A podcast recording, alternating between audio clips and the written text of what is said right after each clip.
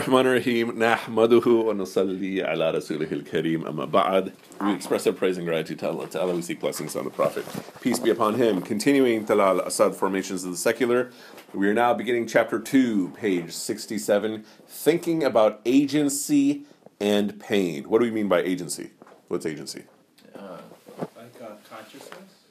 yeah I mean even more than that I'd say self-determination the Really? ability to determine for yourself doesn't mean you have the power necessarily but that's built in yeah Thinking about agency and pain. I suggested in the previous chapter that the secular is best approached indirectly, so I explored some ways in which the notion of myth was used through several centuries to shape knowledges, behaviors, and sensibilities we call secular. In this chapter, I explored through the concept of agency, especially agency connected to pain. Why agency? Because the secular depends on particular conceptions of action and passion. Why pain? For two reasons. First, because in the sense of passion, pain is associated with religious subjectivity and often regarded as inimi- inimical, Yeah. so like opposed inimical to reason. Second, because in the sense of suffering, it is thought of as a human condition that secular agency must eliminate universally. So isn't this fascinating? From the secular perspective, pain is bad. You have to remove it. Anesthesia. Okay? From the religious perspective, pain has meaning. Mm. Right? Uh, especially like in in not the ascetics. What group is it? The people who do like self mortification. Um, Something D. well, there's Opus Dei that Opus does Dei. yeah that type of group. I'm trying to think of what is the what is the term. Um, but in any case, but uh, so these are people that will, um, as a pathway to purification or enlightenment, will cause themselves pain, right? Um, but in the general secular sense, pain is is bad. Get rid of it. Yeah. Is could you connect like pain as well as hardship? As Hardship too. Yeah, The absolutely. same sort of. That part of the idea is to to remove hardship. Yeah. In the latter part of this chapter, I discuss some examples of agency from Christian, Muslim, and pre Christian history in which pain is central. But I do so less for the sake of understanding the justification some religious people give for the existence of suffering than for investigating aspects of secularity. For if pain is a symptom of, of an afflicted body, it is first of all a limit to the body's ability to act effectively in the real world. It is also the most immediate sign of this world of the senses through which its materiality, external and internal, is felt, and therefore it offers a kind of vindication of the secular. A crucial point about pain, however, is that it enables a secular idea that history making and self empowerment can progressively replace pain by pleasure, or at any rate, by the search for what pleases one. Is that interesting? So, so pain is uh, a technique for evaluating um, your spiritual condition. Okay, but from a dunya secular perspective, self empowerment is a technique for evaluating your dunyawi condition. Okay, so pain can be a sign of success, like you know when you're working out, right? When you're in pain, it means you probably did something. Like if you're sore, it means you probably had a good workout, right? Um, but from a secular perspective, we're talking about agency, okay? the power to determine your path. Those are the biographies everybody loves to read. Like this person did it their own way, you know, and that's what we find so fascinating. The anthropological literature on the subject seems to me marked by a lack of adequate attention to the limits of the human body as a site of agency, and in particular by an inadequate sensitivity to the different ways that an agent that an agent engages with pain and suffering. When the word body is used, it is more often than not a synonym for the individual whose desire and ability to act are taken as un- unproblematic. This is not so for those influenced by Freud, of course. In fact, although Freud's claim to have produced a comprehensive theory of the subject having universal applicability has been rightly contested by many, his concern with our incomplete knowledge of and mastery over our bodies and minds remains highly instructive. Thus, in her excellent study of early modern theories of emotions, Susan James described the steps by which desire came to be thought of as the central force governing all actions. As with most realignments of this sort, however, its achievements are brought at some cost, she observes. On the one hand, an increasingly generic conception of desire paves the way for the modern orthodoxy that beliefs and desires are the antecedents of action. On the other hand, explanations of actions grounded on the view that the passions only move us to act insofar as they are kinds of desire, or are mixed with desire, are often comparatively blank. Taken generically, desires lack the inflections that would make them explanatory. Once we begin to expand them, we are drawn back to the intricate and sometimes baffling territory of the passions. Okay, so what's the overall discussion? Here now we're talking about agency, and the question is what are the components of agency? Okay, and so one theory is desire, another theory is passion, another theory is desire precedes passion, and so forth and so on. But the idea being that agency is something that is valued in this outlook. But when we're speaking from an Islamic perspective, what are we valuing? Submission. Like you are giving up your agency. Meaning, as you move from Islam to Iman to Ihsan, you're actually decreasing your agency and surrendering completely your free will more and more and more. You know, like the analogy that you find in some of these books is like a fly in honey, where the the fly can't move, but when the honey moves in a in a wave, then the fly moves, and that's ihsan, right? That you are you have completely given up your free will. You know, whereas when you're at the level of Islam, meaning like the the beginner, um, you still keep trying to exert your own self right? And you'll say things like, you know, I don't like religious people and stuff like that, but I like Obama. Anyway, continue. This tension between desire as action and passion, James suggests, has been uniquely addressed in our own time by Freud and his followers. It should be added, however, that although Freudianism has exceptionally sophisticated sense has an exceptionally sophisticated sense of the internal dynamics of the passions, mediated between mind and body, it holds out the problematic promise that the passions can ultimately be mastered by reason through systematic observation and interpretation, thereby giving rationality pri- primacy in the constitution of the modern secular subject. Okay.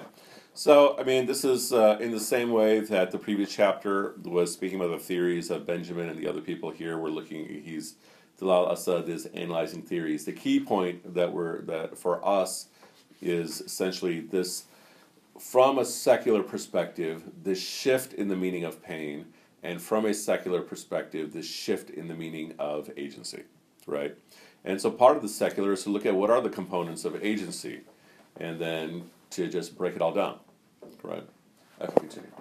In the last decade, an increasing amount of research has been published on the centrality of emotion in cultural life, and this is certainly welcome for our understanding of agency. However, my interest in suffering as a passion is a little different from most of this literature. I ask first whether pain is not simply a cause of action, but can also itself be a kind of action. Okay, that's interesting. I want to see where he goes with this. Okay. There is no agreement among contemporary researchers on what emotions are. Some insist that they are impulses occurring entirely in the part of the body called the brain, others that they are intersubjective, located in the social space individuals inhabit. Sometimes all emotion is equated with desire. At other times, desire is regarded as one emotion among others. Okay, so what, what does intersubjective mean? When it's talking about emotions taking place in the social space individuals inhabit. What's subjective? Like your perspective? So intersubjective is basically like what you're sharing with me and I'm perceiving. Oh. Right. And so, so the basic theory is: is emotions uh, that which we call emotions? Is it something uh, of physiology? Okay.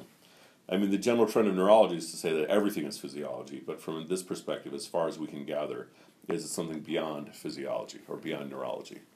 You know. However, many theories apart from Freud stress the unconscious character of emotions, and everyone, regardless of whether he or she has a theory of emotions or not, knows that some emotions, passions, can and do disrupt or disguise intentions. And yet, conscious intention is assumed to be central to the concept of agency in most anthropological work. Mm-hmm. Even in the growing field of medical anthropo- anthropology, where innovative work has given us a cultural understanding of health and disease, the standard meaning of agency is taken too much for granted. The sick body is often represented no differently from the healthy body in that both for both resistance to power is the form that agency typically takes. Okay, uh, look at that metaphor. Um, that healthy body and the sick body is no difference because in both cases there's this resistance to power. So illness is the body's resistance to the power that's being exerted by a virus or bacteria, right? Or is it? And then sorry, I'm just saying that seems counter to like the sort of religious outlook on which is what That that's the power being um, inflicted on you by the divine, and you're sort of you have to accept it. yeah, and and that there's benefits coming Yeah. from it. Uh, but then we're saying resistance to power is very much a, the idea of the secular, Mm-hmm. right? So now you're, we're connecting the actual behavior of the body to the secular outlook. So this is an ideological view of physio- physiology, that illness is uh, fighting against a, a corrupt power you know, within your physiology. In the same way, um, fighting against a corrupt power is a social or is a response to a social illness.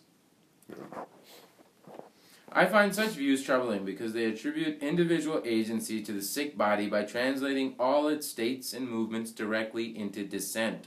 For when anthropologists talk of getting at the subject's experience of illness, they often refer not only to a patient's words, but to his or her behavior as though it were a form of discourse. Rendering subjective reactions legible in this way seems to me unsatisfactory when we remain unclear as to how the behavioral text is to be decoded, when dissent or resistance is taken to be self evident. Okay, so so the debate here, the concern he's raising is that um, when you think of the body acting in dissent to power, like the sick body being dissent against power, you're assuming the body is acting actively, as opposed to acting passively. Okay, and if it's acting passively, is it actually acting? Okay, and so likewise an anthropologist is going to study a person's behavior. And so just a moment ago, you just rubbed your eye. Okay. Why? You felt compelled to. You didn't think, I need to rub my eye. Yeah. Right? But uh, an anthropologist might interpret it as a choice you made with some symbolic meaning. Right? No, and then you just. I just did it again. I just did it again. Definitely meaning now. you're just going This to keep means, doing it. This means I cry every. So, so he's saying that's one of the risks in, in analysis that you might give the wrong interpretation. Not like this means X, Y, Z, but even something as simple as is this a passive behavior, or in Freud's language, unconscious, conscious, or is this an active, conscious choice that a person is making that becomes almost like ritual? Yet, even in Freud, resistance is a theoretically defined concept, one that has a particular place in the work of analysis. The sick body's suffering is not always to be read as resistance to the social power of others. It is sometimes the body's punishment of itself for desiring what it ought not to desire. Mm-hmm. The so an- look at that part. Okay, the sick body suffering is not always to be read as resistance.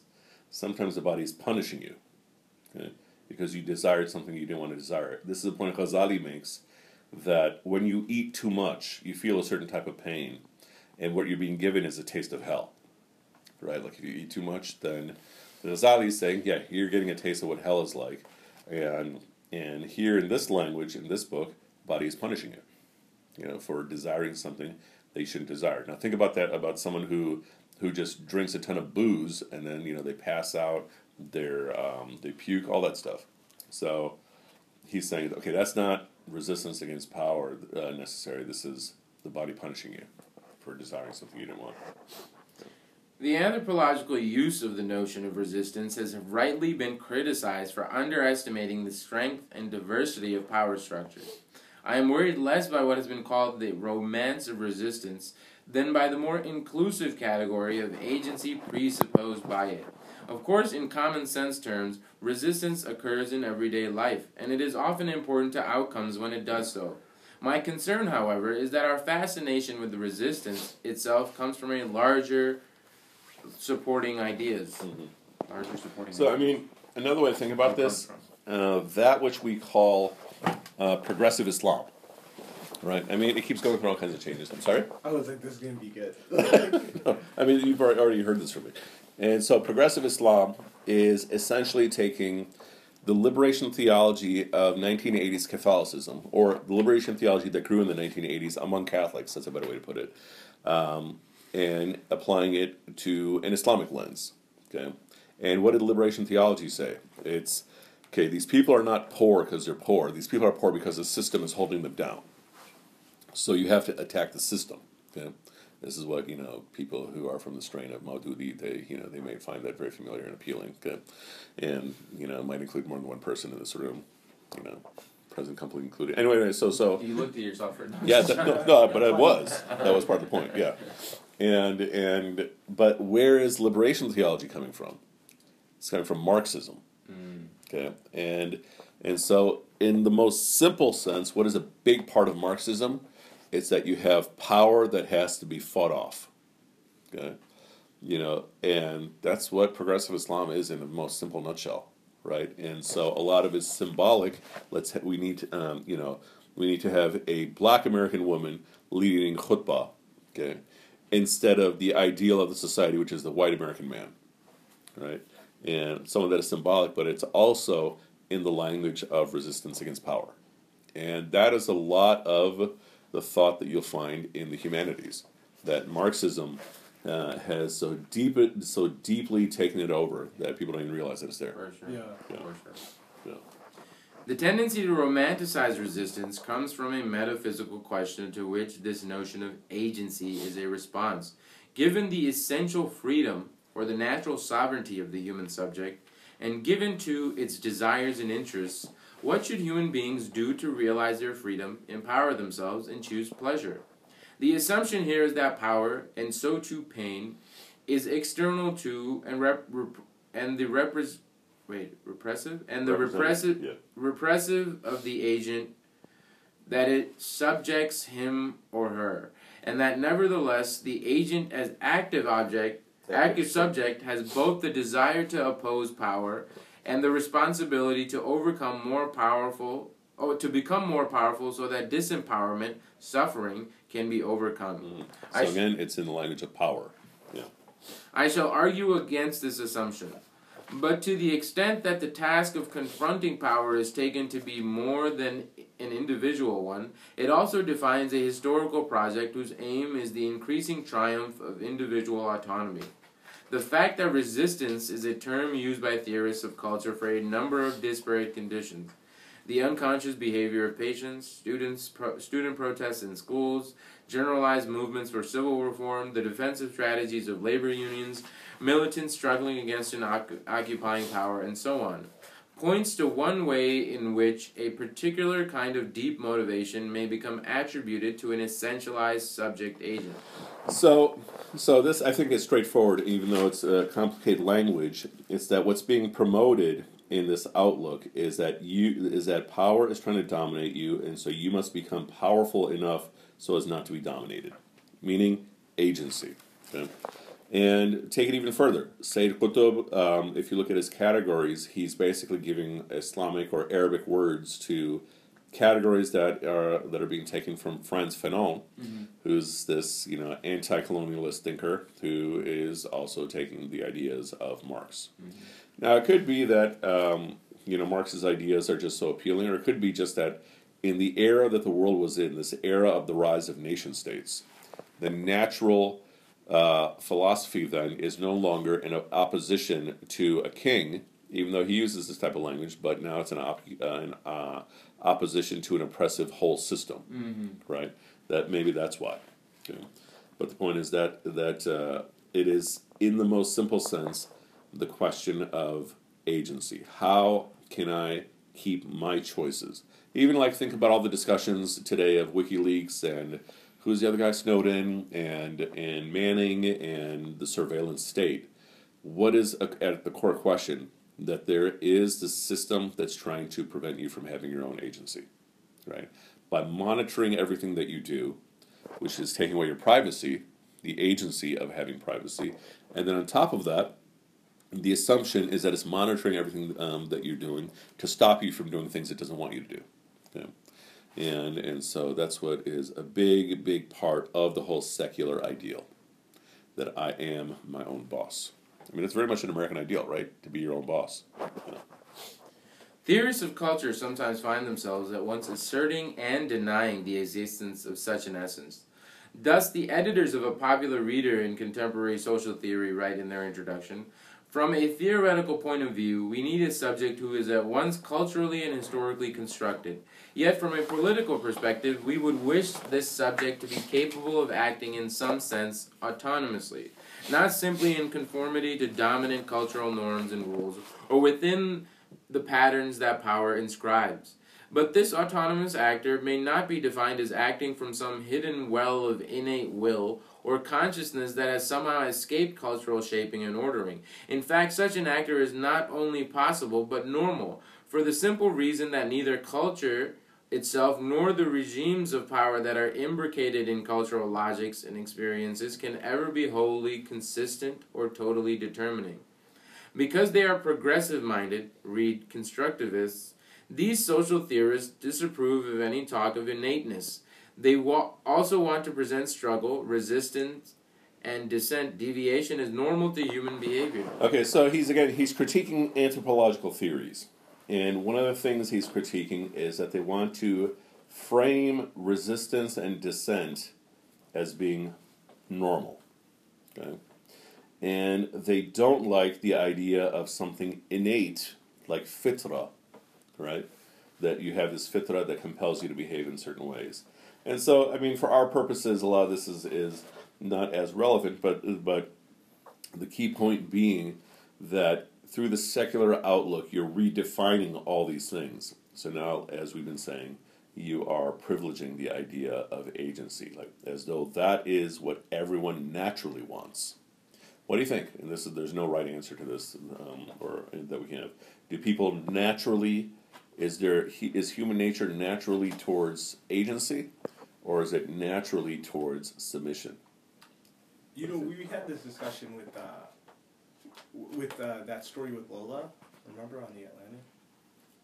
Yes, Right. a little bit. I don't know. It, I, don't- it, the details. It, it bod- like that story bothered me. Which story? So there's a story of this lady. Uh, it was from the Philippines, right? It Oh, that family- recent story? Yeah. Yeah, I, I don't know what the story is though. She just basically she was essentially a slave, right? Okay. Like a servant. I guess like she was a slave. yeah, she was a slave, but there was a, there's a specific word for it. Like That was, That but it was a use. Filipino word. yeah, that's what I'm Oh, saying. There's a. Filipino word. I forgot the word, but she was a slave. But uh, basically, like her this this lady, her father had given her it, the slave to her when she was twelve, and then basically they called her Lola, and she she helped raise and take care of like uh, the daughter. And then when she, the daughter got married and had her own family, she took her with her To America. uh, to America, Mhm. and then basically she got stuck here as a slave, and she lived her whole life Mhm.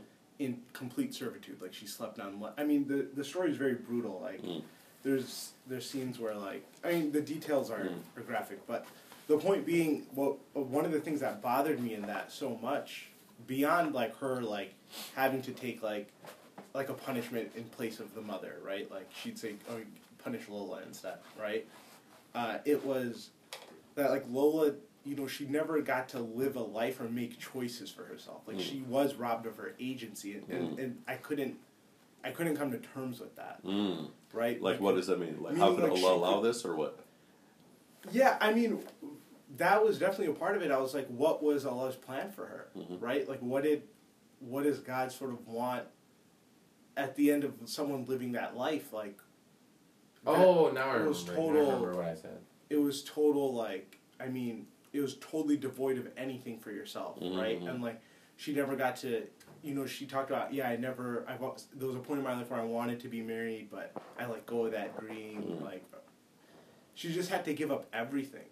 And Mhm. it was like, yeah, it was you know, I mean, part of me when I thought that I said, you know, like for her and God, like that's between Mhm. them two and like uh, I don't, you know, she'll see what she what she get deserves on the other side, right? Like I'm not, I wasn't worried about that sort of, that in like I I don't have a fear that there'll be injustice in that regard, Okay. right? So that's for me, I can let go of that. I don't know, but it, it's still insane to me that somebody could live that life, be robbed of that, Yeah. and like, uh, I don't know. It just made me really Yeah. Uncomfortable. And, Yeah. That's uh, that's uh, how abuse works. yeah, right? and I couldn't Yeah. come to terms with it. Yeah. That's. Uh, nor should you want to be able to come to terms with it, Yeah. right? Um, because that's a type of despair. that might be in the form of resignation or what have you. I mean, this the closest thing I have in the things I've, I've thought about over the years is uh, what is that thing in uh, in Afghanistan, Central Asia, subcontinent, like uh, Bachabazi? Bachabazi. Yeah, Bachabazi. Yeah, so you uh, saw where I was going. Where basically they turn little boys into prostitutes Yeah. for men, right? And so what happens to this kid's life, right?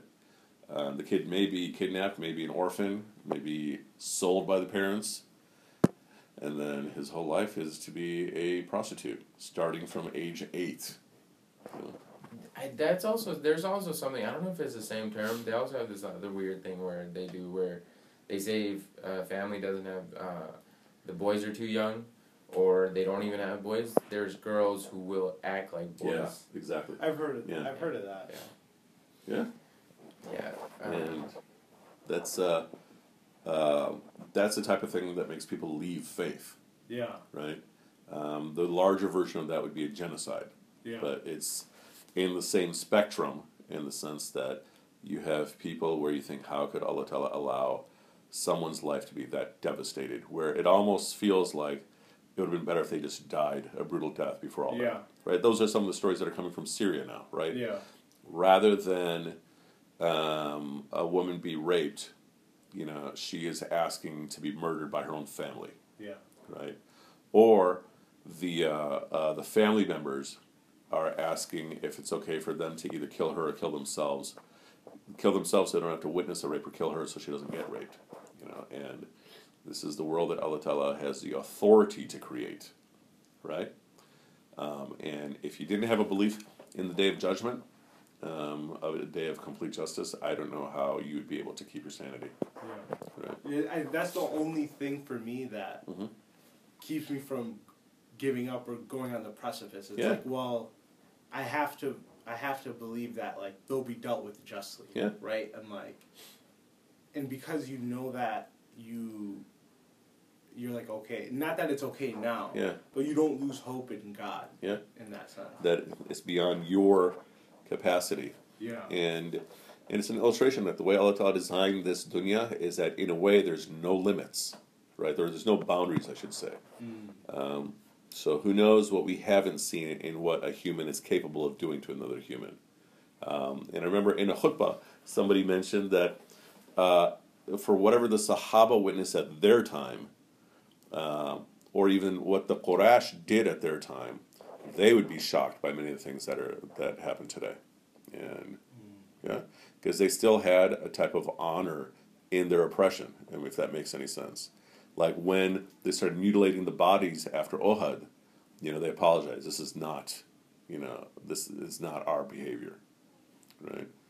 And so even in their oppression, their kufr, literally kufr, um, you know, you know, I keep saying how heavy of a word that is. That was kufr. They still had an honor in it, and and look at what uh, look at what the human being has been allowed. The human being that Allah Ta'ala has created has been allowed to be capable of doing to other human beings. Know?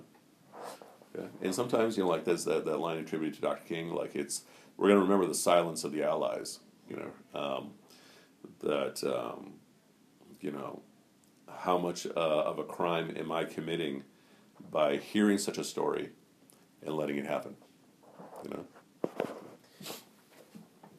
I think for me, like going off of what Adnan said, like as far as dealing with that, I think the story of uh, like stuff like that. I think the story of Khidr comes to mind, Okay. and then also I think it like you, I think it goes back to what you said about the authority of Allah Subhanahu wa Taala to do Mhm. this. It, I think it's another form of just submitting to like God, where you you kind of say, well, to me this is horrific and Mhm. uh, you know just absolutely just devastating. But I have to sort of also accept that God knows more than I do, Mhm. you know, and He's the most knowledgeable. So whatever reason He has is obviously going to be satisfying Mhm. to me at the end of the day. Mhm. You know, I can't like at, at some level. I think it's something you have to like. It's it's it's it's like very like you said it's very like crazy but it's also arresting on some level where you kind of have to be like well you know i can either sort of now like go to war against god over this where Mhm. you kind of reject and you're just like no no Mhm. or you can be like okay i submit to this That is his authority. yeah Yeah. Yeah. See, the thing that like I get that, but part of me is uncomfortable with that because not that not that Allah subhanahu wa ta'ala doesn't have that authority, Mhm. but I feel like that language like that is often used to sort of justify things and say, well, it's within God's authority to let this happen. So Mhm. or like God knows best, there's a reason. So Mhm. we shouldn't like Uh, when you add the we shouldn't, Yeah. then it becomes kismet, Mm. right? Then it becomes fatalism, right? Then it becomes a person's own self-subjugation, where the, the oppressor doesn't even have to subjugate them. The oppressor just gives them the theology that they can then use to subjugate themselves, and the Mhm. oppressor continues to loot the population. Yeah, as soon as you add the we shouldn't, then Yeah. um, then there's something wrong because the prophet peace be upon him is complaining to Allah about his weakness. Okay, so if he can complain to Allah, then we definitely can, Mm. right? Yeah. Ibrahim alayhi salam has doubts. The angels are questioning Allah Ta'ala, right? Um, uh, another way to frame this is that, Mm. okay, maybe That's a good point with the angels too. Because they're often put as like just these super obedient. yeah, I mean, they are, Yeah. but like, but they still, Allah Ta'ala still created them with the ability to question. yeah, You know, like, um, we don't understand what you're doing here. yeah, right? And his response is, "I know what you don't know." I mean, sometimes that is the answer. yeah, That's. I mean, it's it's funny. Adnan Adnan mentioned that too. Or I'm sorry, you mentioned about the questioning part. I mean, that's also the story of Khidr too, right? I mean, Mm, Musa's there yeah. too. yeah, So I think, yeah, like I mean that that aspect of like you know, I think my point was that at the end of the day, like at the very end of it, and also I think I, I'm just looking at it from like a singular perspective. I can't like I don't think you can make it like this societal thing, and I think a lot of certain people from the subcontinent tend to do that with with these sort of things and just sort of accept them. But I meant like as far as like my faith, you know, I I just feel like it's just too much of a it'll be too much of a thing to come back from if I Mhm. were to sort of dissent on that, you Mhm. know, because it just everything else will fall. What does that mean? You know, I feel like if if because you're like it's like you're you're and not again not to rely on use horrible language, but it's like you're sort of putting a crack in this perfect thing that's there. You know what I'm saying? No. Like Uh, I mean, I understand the idea of putting a crack in a perfect thing. yeah. I don't see how it relates to what you're saying here. Because I think because like for example, like if I were to be like okay, in this thing, like I'm out of all the other things I'm okay with, right? But in this thing, I have like a very sort of serious reservation. maybe a reservation or bone bone to pick with God, and not not not so much even at a questioning level, right? But I meant like at a deeper level Mhm. where I'm like I can't like you know I can't just it's not working for me. Mhm. And I think if if you do that, or I'm, this is my personal view, if you do something like that, that's like that crack where everything else will like you know what I'm saying. It's I think it's like this idea that it's connected to everything else. And give because- an example, because I'm still kind of lost. I don't know. I'm just saying like it because it's a perfect thing, right? Uh, God being this perfect thing, right? That's how that's how that's how you believe, and I think create or you imposing like one imperfection in it ruins the whole thing. You know what I'm saying? As far as like how you perceive God, Okay, okay. and so for me like doing that like is is sort of tantamount to like just opening up all these other you know what I'm saying possibilities. And, So now, okay, so I get that. Now translate that to what we're talking about here. oh, Like, man. what attitude or what thing are we saying that's risking doing the crack? Oh man, I don't know how to phrase that then. Yeah, keep Uh. Because it sounds like a very big point. I mean, I think it's just it's it's despair, right? At the, you that you arrive at despair if you do that. Like if you if you go down, like I think just because you, I think it, you just lose. Like I think it you lose everything. Any any hope you have in God, you just lose it all. You know, if if, if one of the one hope is gone, right, in one of his sort of qualities, you, and then every other hope will go as well. Like eventually, you know what I'm saying? Because essentially what you're saying by um, saying like this thing, everything else is fine, but this thing isn't fine. Well, then how is he perfect? Mm-hmm. It's You like, know what I'm it's saying? like in silence. Okay, I think I, I think I get it. Yeah, Um, I, I don't know how to I don't know how to translate it. I think to, to this, it's just it's hard to. I, I don't know if this is your point, but I was what I thought of is in that in silence that Mhm. scene where he was saying like, I don't know, did God hear their prayers? Mhm. He's like, but he certainly heard their screams. I think it's the other way around. Like, did God hear their screams? Mm, But nevertheless, Yeah. like, what is the point you're making? I don't know. No, but so so what this is all you know raising the question of is power and agency uh, uh, being the the the uh, the indicators that in a secular lens, that's what's being looked at. Okay. And so the efficacy of your power and agency is seen as like, uh, that's what's translated as is God responding, or is God present? I mean, can be. So what what you're describing there is then when religion becomes secularized. So instead of looking through the lens of Deen, you're looking at Deen through your secular lens and not realizing it. You think you're pious, but you're actually looking through a secular lens. And so, okay, am I happy? Then that may mean that I have faith.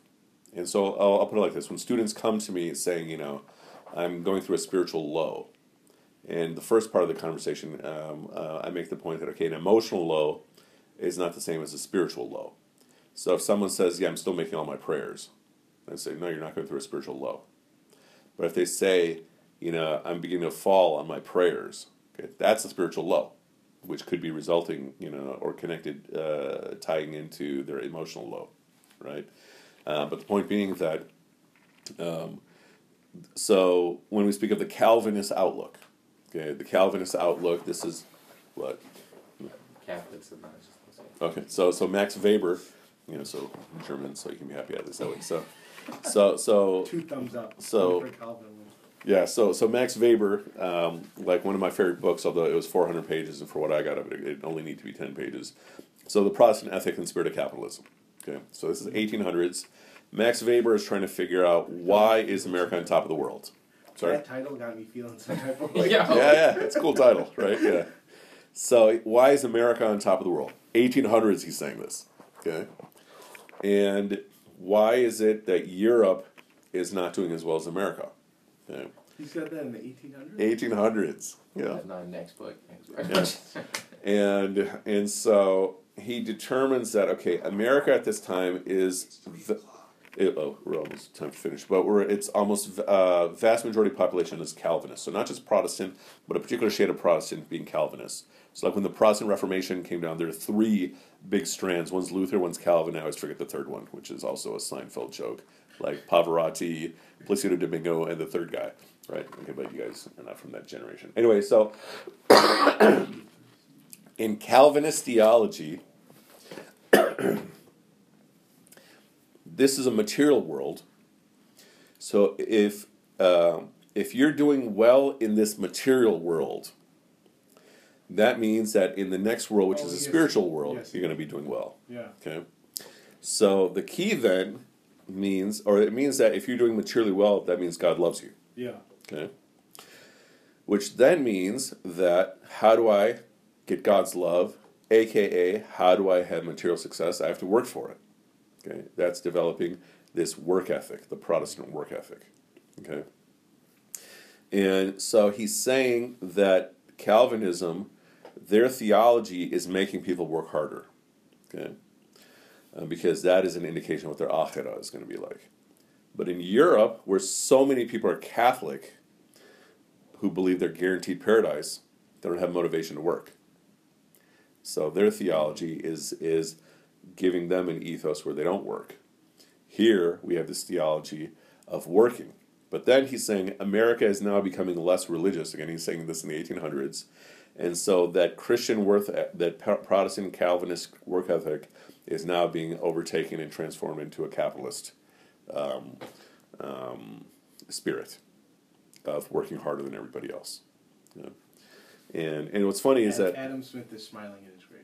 I'm sure he is. Yeah, yeah. Who that? and he's the, like one of the big founders of modern economics and stuff. You know, and um, um, and I mean a couple side points. When I tell this this uh, this whole uh, uh, uh, uh, Max Weber's theory to to like Desi uncles, they can't accept that you know America's on top because it works harder. They say it's because of the CIA, right? and there might be some modern truth to that. But what's funny is because what is that saying? That I'm coming from an ethos where I don't have to work harder, but I'm I'm down because you're holding me down. Yeah. That's what they don't realize that they're actually saying, or what I'm hearing.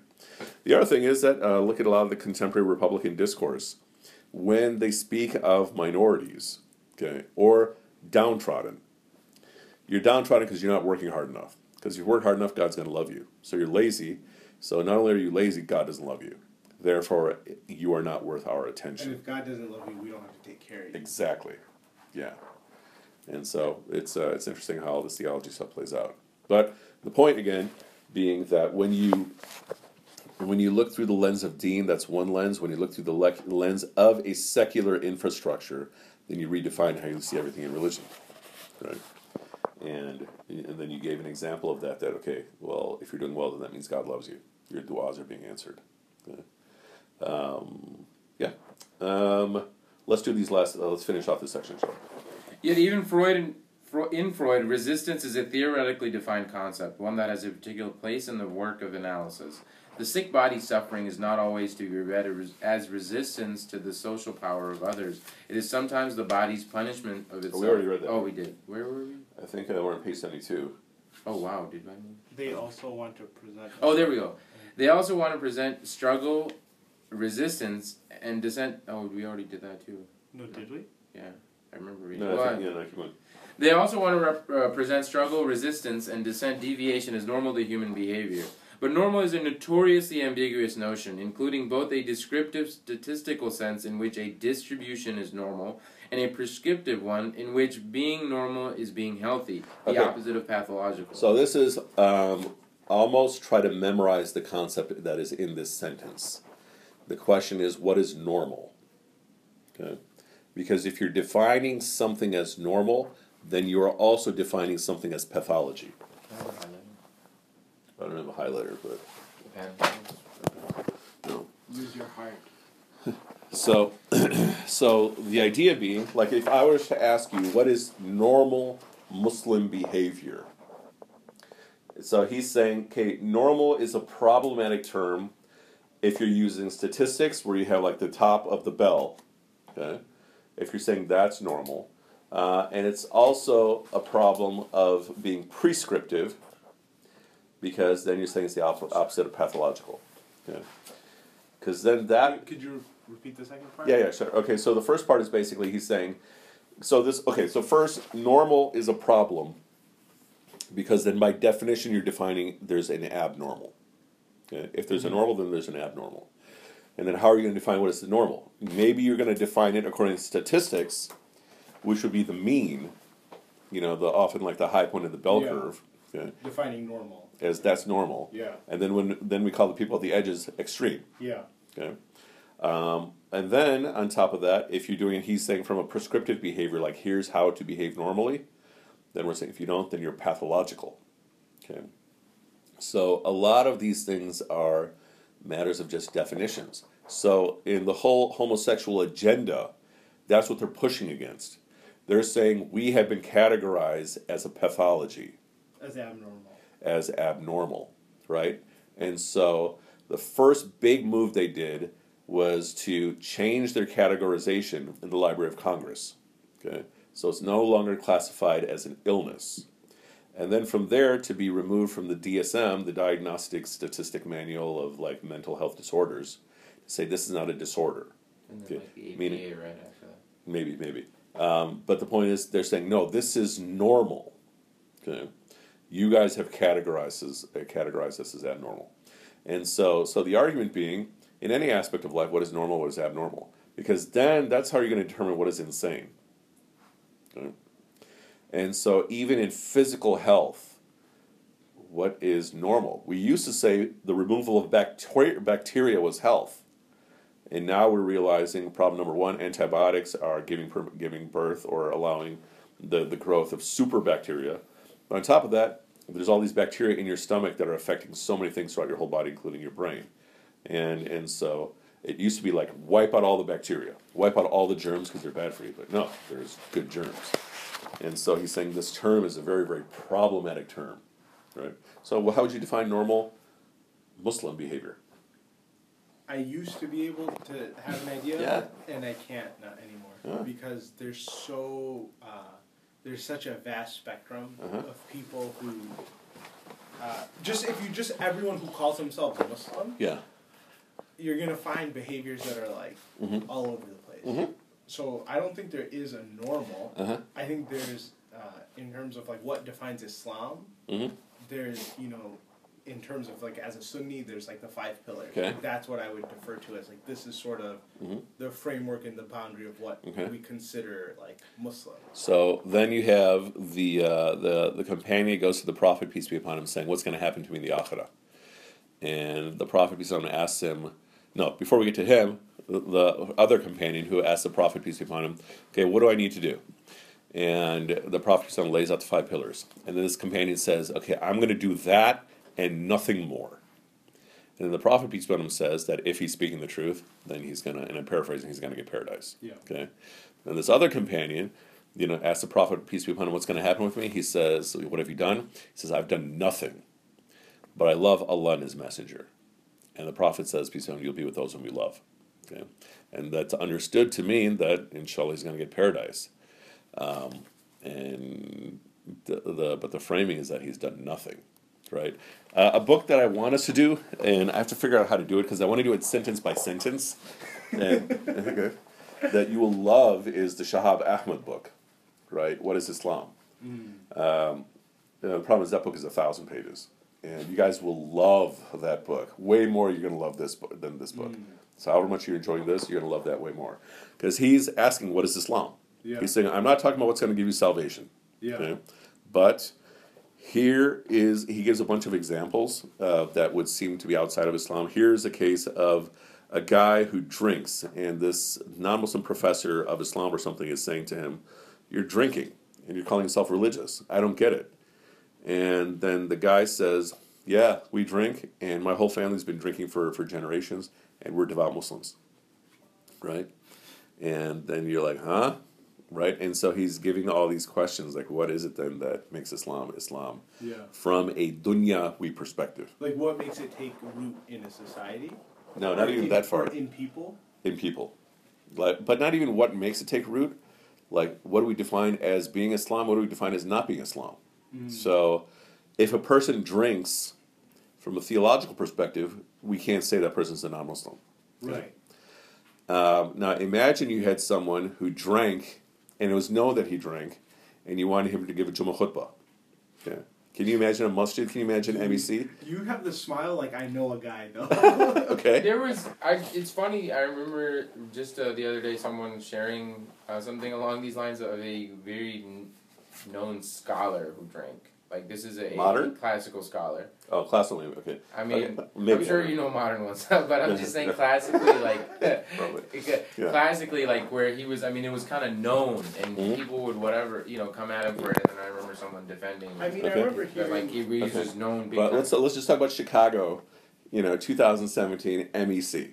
Okay. Mhm. Let's say there's a preacher who everybody knows this person drinks. Okay. Can you imagine that person being allowed to give a Jummah khutbah at MEC? Nope. No.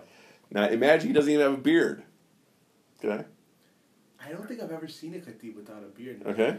No, there's there's been like a few, but they had like a soul patch. Okay, but let's say this guy has no soul patch or nothing, just a big Punjabi mustache. Okay? but he still drinks. And it's known that he drinks and no beard. And his name is Allama Iqbal. Boom! Right? What am I saying? I go home, burn all this. no, I'm saying no masjid in Chicago. Can you imagine allowing that person Yeah. to give a Jummah khutbah? And he is perhaps the most revered person of the past hundred years Yeah. for the same population of people. Yeah, it's Right. yeah. Wait. I love Desi's. I, I love No, this about so- Desi. Oh, we're not just talking about, okay, we're not turning this into what Desi's bases are So like. he, dr- he, dr- he It was known that he drank. Yeah. No way. Yeah. That's. Come on, you poet. Come on, dude. All the Desi poets, man. Come on. I mean, that was that's part of his, his, his narrative. I don't know that he's ever saying it's okay, Ghalib's. but, Ghalib. But I think Ghalib that- is, is, is a little bit off the Yeah, for, but yeah. for like. And I, I had a discussion with someone about this, about like. yeah. Uh, he was a non Muslim, but it was about drinking, just ev- the whole spectrum, all the Mhm. hot topic issues. I'll leave it at that. Mhm. But he, was, I was like, you know, I don't think it's ever about like behaviors. Mhm. I think what makes Muslims, or like, uh, I guess more like traditional Muslims uncomfortable is when you say it's okay.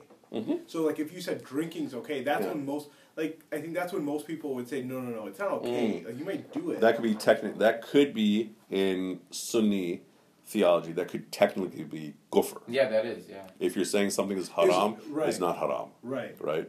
Or if something's fard, it's not fard. Right, Yeah. right. So that's like that's where like it's like okay, whoa, dude, what are you doing? Like, Mhm. Just mhm. like do your thing, but don't like don't. There's also definitely a community sense of uh, Beisharmi where you know, like Yeah. in that, and when when someone does it and they everyone knows they do it and they persist in doing it, I think the community definitely will police you and be like, yeah, we're not allowed. I don't think the community does as much as you think, right? No, I'm talking about like khutbas and stuff. I'm not saying Okay, like, maybe specifically only for the yeah, football. like I'm talking about like I I mean I, I don't Yeah. think they do it like it's at a very ground level at all. It's just Uh, I'm thinking an example. Uh, are you guys familiar with Iftikhar Nassim?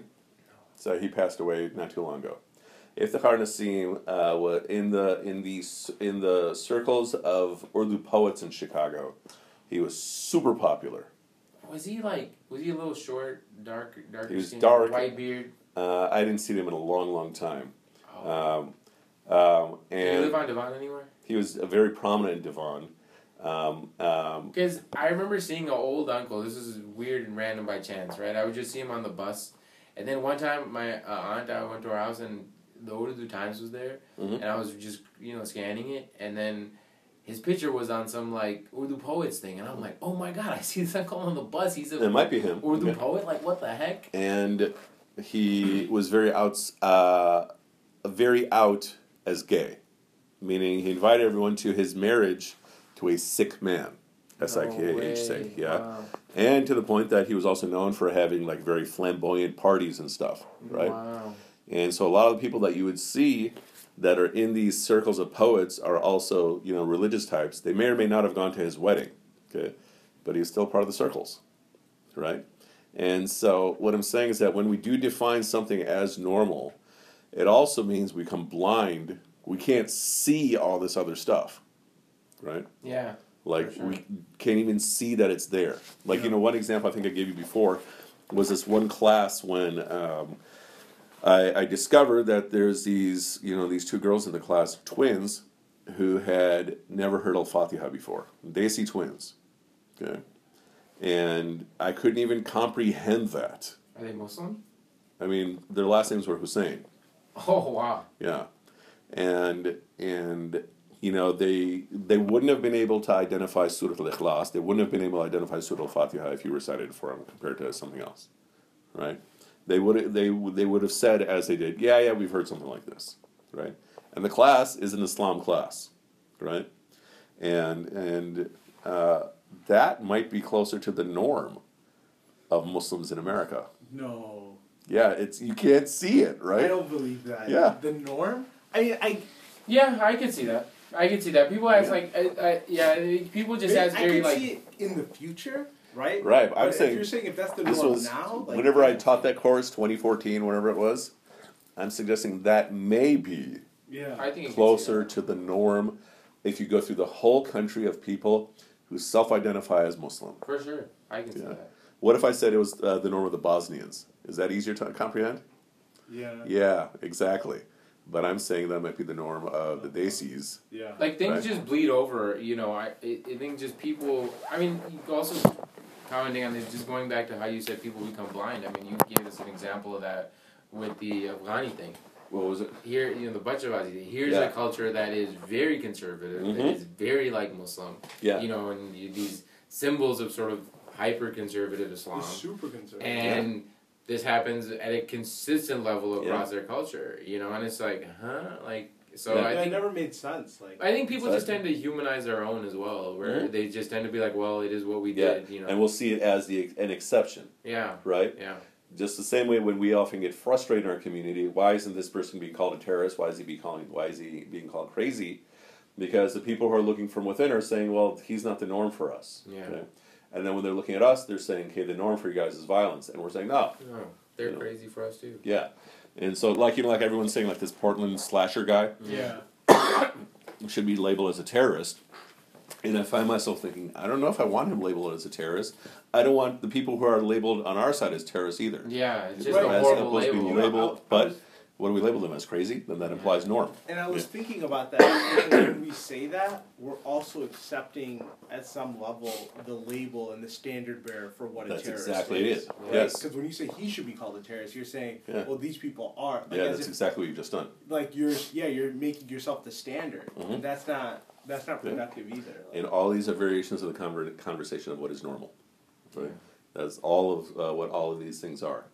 And, and think about that. When you think of Muslims in America in 2017, I love how uncomfortable you are. No, even because I realize, like, I know I'm out of touch, right? Like, I Yeah. know the because the problem is all the Muslims I know are very like they they come from a, from a very specific Yes.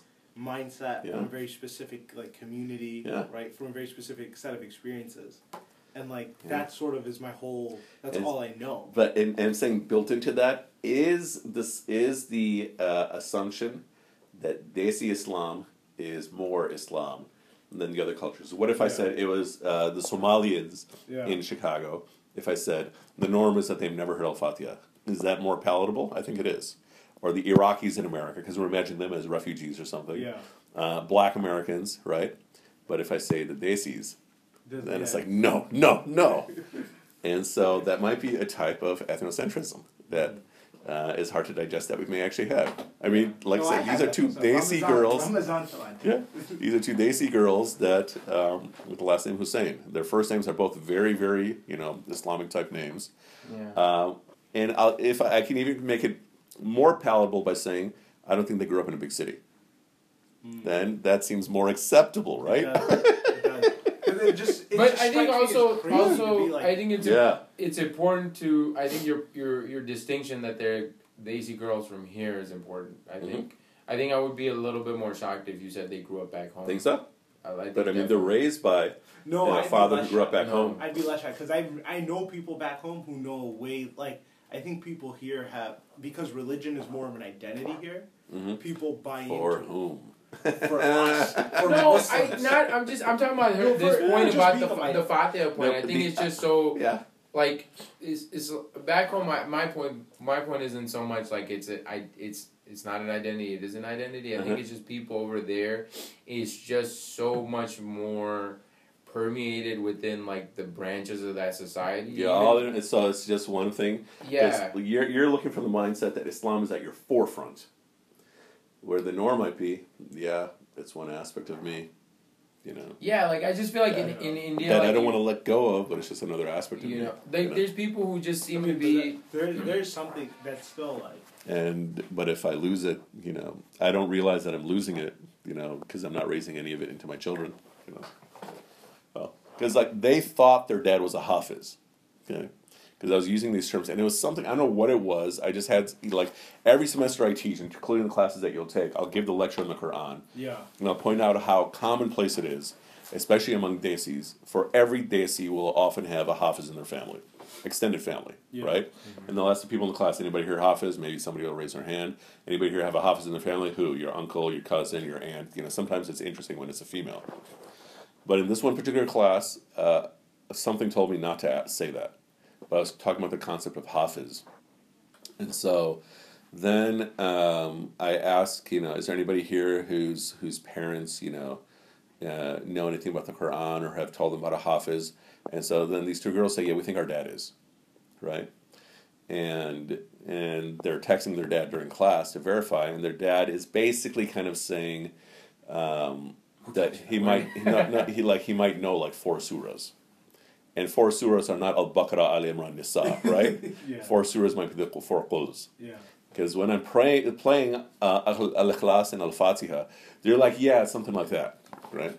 And I was like, oh my gosh, I'm playing the most recited passages of the entire Muslim history, and yeah, and I began to wonder, you know, I wonder if they are closer to the norm. I mean, I, I met so I met Muslim. They weren't Sunni, but they were Muslims in high school. Notice the, the yeah the, I had the to point. It in. You know, I had to throw it in there. Man. yeah.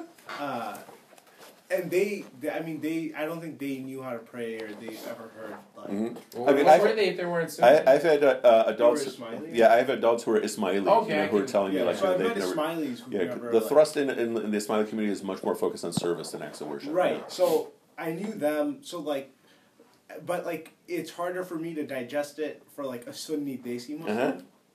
and because I've just I couldn't even ask these girls because they probably wouldn't even know. Yeah, you know and and so i think sometimes we might imagine that okay the normal the norm might be someone who doesn't pray but they know they're supposed to pray they probably fast you know those I guess that was my conversation with you earlier, right? Yeah. With sort of religious people, like, Yeah. um, because like when I was having a conversation with some people, they were like when they were talking about Halloween and they Mm-hmm. were talking about like I don't want to or whatever it is, right? I don't want to par- participate in these Mhm. things because I'm trying to create this environment. I'm just in my mind, I'm like, you know, these are two totally opposite worlds Mhm. who both are calling themselves Muslim Mhm. right? And I was it, it was just hard. For, I was like, I don't think either side, especially the the religious side, I don't think they see the scope of like where the community is at, Mhm. right? And it's like not everyone like you know you're you're worried about like people coming to taraweeh, but like Mhm. it's bigger than that. yeah You don't. The, the, I mean, it, you're you're talking about like. The, you're worried about the one percent of people exactly who are is. showing up here. Yeah. They're fine. Like they're Mhm. not. They want to pray. Like, like let them do eight. Let them do twenty. Like Mhm. those debates are so uh, they're not con- like they're not they're of little consequence in the long run. Mhm. They're not these existential threats they're make, you're making them out to be. Existential threat is probably a better term for it Yeah, that's yeah. exactly what I'm trying to say, Yeah. right? Because they get turned into yeah we have to look at the tradition. What's Mhm. this? Sunnah? What's this? I'm like, listen, man. These people are praying, and it's within like a normal Islamic opinion. Be grateful for that. Those people would probably even even deny various very very Mhm. legitimate strains of the sunnah that Mhm. say counter to what they say. Like they would Yeah. just they would be in disbelief. Like yeah Mhm. no. Mhm. You know? I I just remembered something where you're talking about this this normal. I remember being shocked in high school one time, and I was taking. It's funny you mentioned Bosnian, and this is probably also why how I sort of processed it. Mhm. This girl was telling me that she was Christian and Muslim. And I Mm. was just like, what? You know, like in in my like my divan Muslim friend can come around. I was like, this is not the truth. like, you know what I'm saying? Like, how is this possible? Like, but like, yeah, it was so weird to me. Like, but that, but it, it really made me think. I was just like, you know, what's the cause of this? Like, at the, and at that time, I kind of put it down to like just you know, the societal trauma they kind of suffered and went through, and maybe just being in Europe, and you kind of project that onto Europe as well. But like, me thinking about that now, and I'm like, yo, you know, I don't know, but Mhm. like, yeah, I mean, it was just threw me off. Like, just the way she so sort of casually said it, you know, and I think like those sort of traditional sentiments in my body were just like, mm, like Mhm. what, like Christian and Muslim, like Mhm. how does that work, you know? So it may be related to this. Um, the uh, the closest thing to a normal type thing to say, well, okay, maybe there's six normals. You know, Mm. Or uh, six, you still six types. Like, six common archetypes. Yeah. Um, it's still the same risk, uh, but it seems more palatable. Um, but that's that's the big challenge of when you use the term normal, because at the society level, then what is that? Utopia, right? I, You know? I'm I'm trying to think of like how this sort of again sort of get get um, get uh, inspiration from the Sunnah as far as for example how you know we have examples of the Prophet in his society how he treated certain people who went outside what I would sort of project on onto it as being normal right Mhm. and he would be like for example I you know there's that famous one of the man who was sort of feminine and he was he told them to Mm. banish him or just take I don't, I don't remember the story. I mean, but I mean, just see, well, my point is like he there was a certain different behavior for this particular person, Mhm. and I'm just trying to think: is there something you could say that, you know, obviously you don't you don't want to have you don't want to make thing something normal and make another thing abnormal, Mhm. but is there some way you could say, well, certain persons who cross certain thresholds, they they can be dealt with a different way? Well, or- I mean, so when it comes down to questions like social order, yeah, then you're going to have things that you're going to identify as crime, uh, right? Okay. And uh, I was listening to this one NPR interview. Uh, I haven't read the book. This woman wrote a book about, uh, I want to say it was a history of addiction. Mm-hmm. Um, but she makes the point in this interview that, okay, we all imagine cocaine, heroin, and all these things to be so much worse than marijuana. Mm-hmm. And she says that's not science, that's social conditioning.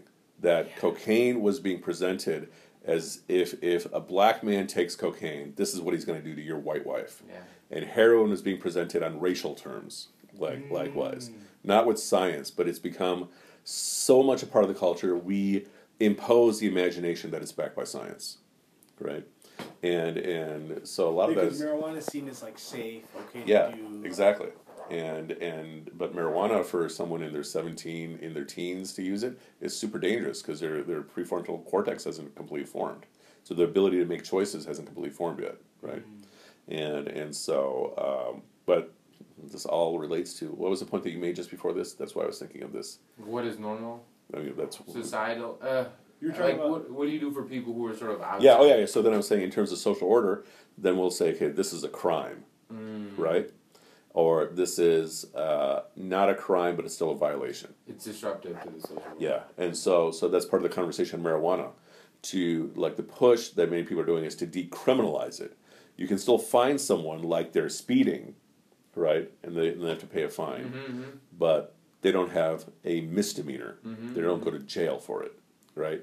And so society will establish ways for the purpose of social order Mm-hmm. Um, to determine what is acceptable behavior, what is not Oh. right? And sometimes it, it uh, I mean, I should say, in the modern theoretical de- democratic society, it's to figure out what we can, what can we do to have the most possible social order. Okay, so thus we're saying most is better, right? Um, from a theological perspective, you know, we would say, what would someone have to do to knock them out of the deen? So this would be a question like, for example, the that guy, the Manchester bomber at the Yes. concert. So apparently, like uh, the masjid, local masjid, is saying we're not going to bury his body. Okay. I don't know if that's Islamically right. Right? Imam Smith got in trouble for that. Yeah, he also got in trouble for that. Yeah, with the Yeah. with the Boston. yeah, the Boston guys, and and number one, um, if someone, as far as you know, is a Muslim, and they have not stated anything um, in terms of their theology contradicting that, then do you assume that that person is Muslim? That's the majority view. Tahir al-Qadri has his giant book to say no, they're kafir, which I haven't gone through that book yet. Yeah, Wait, wait, In who's my- Kafir? Tahir al-Qadri is saying terrorists are kafir. Oh wow. So my thing Which is, is a big, big when, point. That's huge. When you Yeah. do that, because I, think I mean, that's there's what two- Imam Smith said there's about two- those guys. I think there's- But, oh, so yeah, I was uh, yeah, before I forget. But the other half of it is that when you turn theology into a political statement, Yeah. that, that, yeah. that's that's part of the problem. Because I think there's two points to be made. Like Yeah. one is, uh, I forgot what I was going to say. Okay, Allah Salli Muhammad. Yeah, yeah. The so yeah, one is like you're you're making you're making um, like someone you're doing the same thing they're doing by declaring takfir, right? Mhm. So these quote unquote extremists, like that's their whole thing. Like they can kill a Mhm. Muslim. Mhm. They do, and the reason they do suicide bombings in the middle of Muslim cities Mhm. is because they don't consider them Muslim, right? Yeah. So like you're doing the exact same thing. Mhm. But the second point is like just because something is a society like that a theology. No, no, I'm saying theology, like belief, Mhm. is different than right and wrong. Mhm. Meaning that like you can believe in God and still steal. Okay. That doesn't make you non-Muslim, right? I So- mean, no, no, so- no, no, no, no. In terms of vast majority Sunni opinion, Yeah, that doesn't make you non-Muslim. Yeah, yeah, that's if you so- commit what is categorized as a sin, right. uh, it doesn't make you non-Muslim. That isn't that what I said? Um, you said it doesn't make you a non-Muslim, and I'm clarifying who says. Oh, who says that? Yeah. Yeah, yeah, yeah. Yeah. Anything I say is from that. Yeah. like, yeah. just for anyone listening. Yeah. So like, uh, so, but what I was getting at is those in my mind those are two different things. So you can Mhm. be like because you commit or you do something in society, right? Mhm. Just because you we, just because we uh, do a janaza for you and bury you Mhm. As a human being doesn't mean uh, we're putting any sort of sanction on what Right. you did, Mhm. right? Even Islamically, Mhm. and I and I remember because like when Osama bin Laden was thrown out of the Mhm. plane, right? And apparently, apparently that didn't happen. Right? yeah. But when that happened, like I remember thinking that's kind of whack. Like every human Yeah. being, like whatever, right?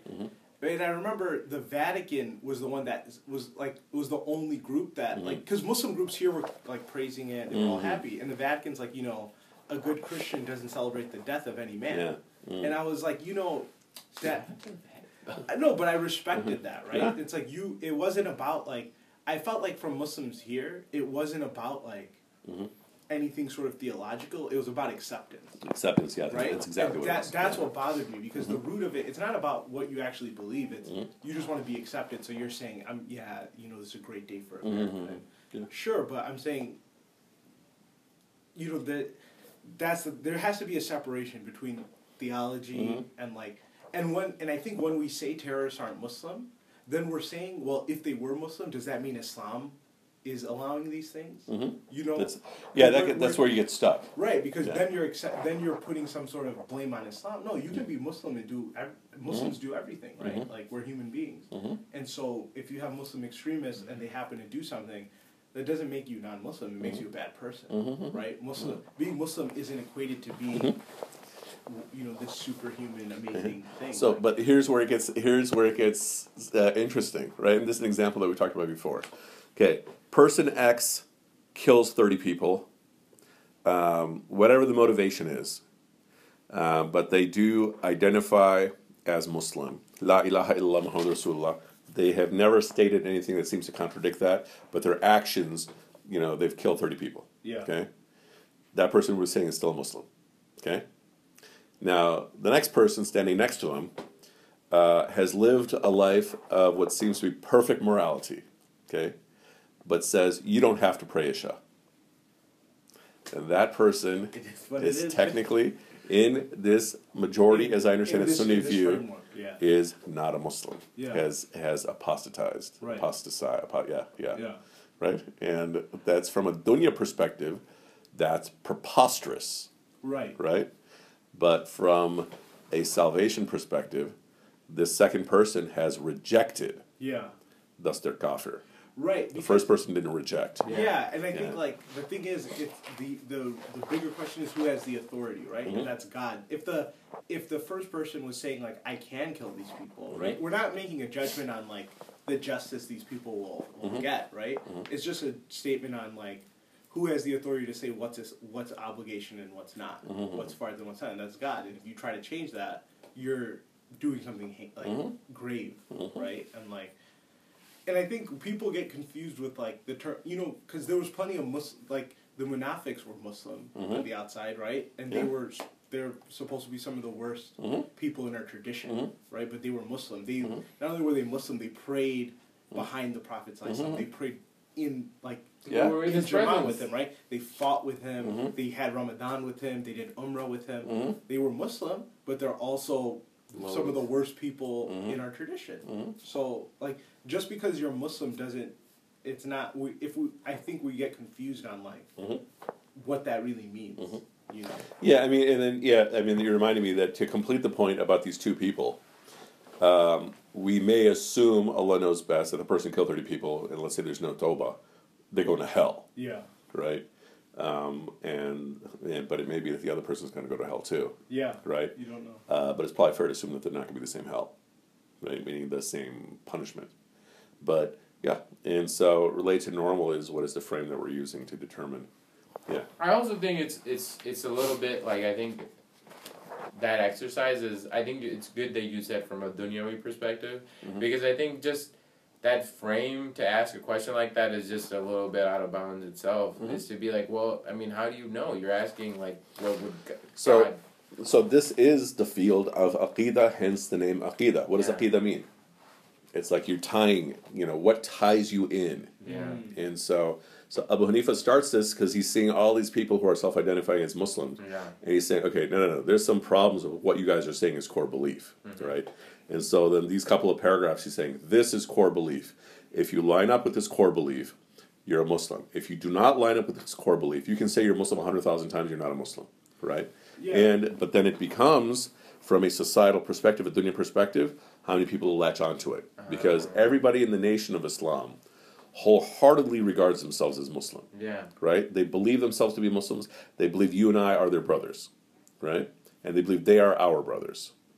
But if they're saying God came in the form of a man, and then on top of that, Elijah Muhammad is a prophet or a messenger, and then on top of that, there's no day of judgment, okay?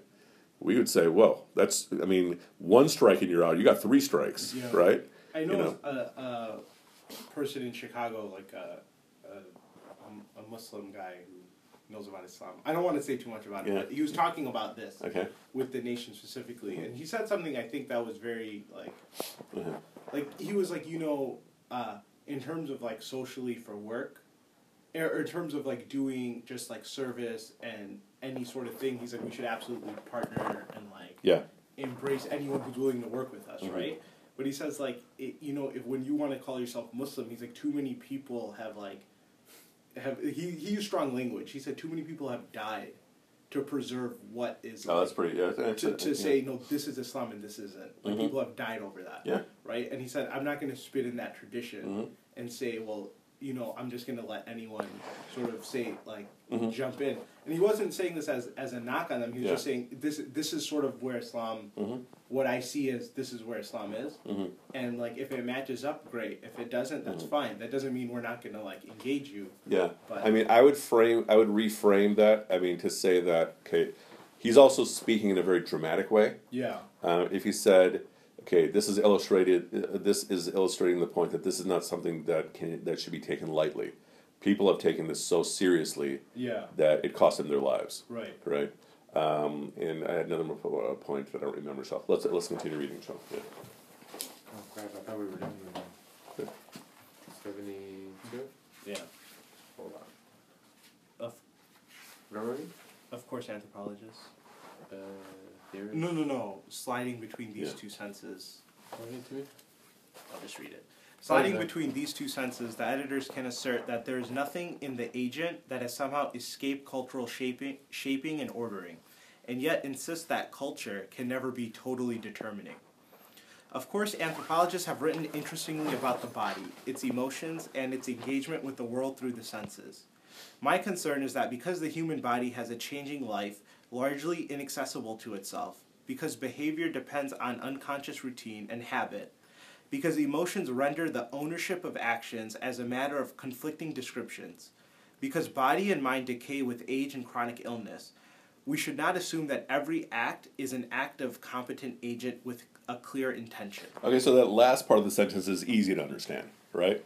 We should not assume every act is an act of a competent agent with a clear intention, right? Sometimes, you know, you, you wipe your eye and you don't even think about it, right?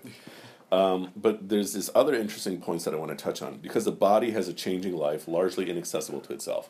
Okay, so th- this is a, a common philo- philosophical question. So suppose your grandfather gives you an axe, okay, right? And suppose the handle of it breaks. Okay, so you replace the handle with another handle. Yeah. You know, I, I know. Oh, where is this this the Yeah. ship thing? I don't know, maybe. And then, um, and then the the what do you call the the The steel? blade. The blade. yeah, yes. the ship. Yeah. So then the blade breaks. So you replace the blade. Yeah. Do you still have your grandfather's axe? Is it? th- th- yeah, this is the. sh- I forget that. I remember reading about this in Wikipedia, but basically, it's like if a ship's traveling around everywhere in the world and everywhere like it breaks, they replace it, replace Yes, it. exactly. Every plank has been replaced. Exactly. Is it still the same? Is ship? it still the same ship?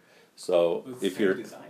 Okay, yeah, the design might be the same, and so your body Well, what is if you constantly. I'm sorry. What if If you change the design, then maybe. I mean, but uh, but the point is, but if your body keeps going through regeneration of cells, right? Maybe the cells are being replaced with identical cells.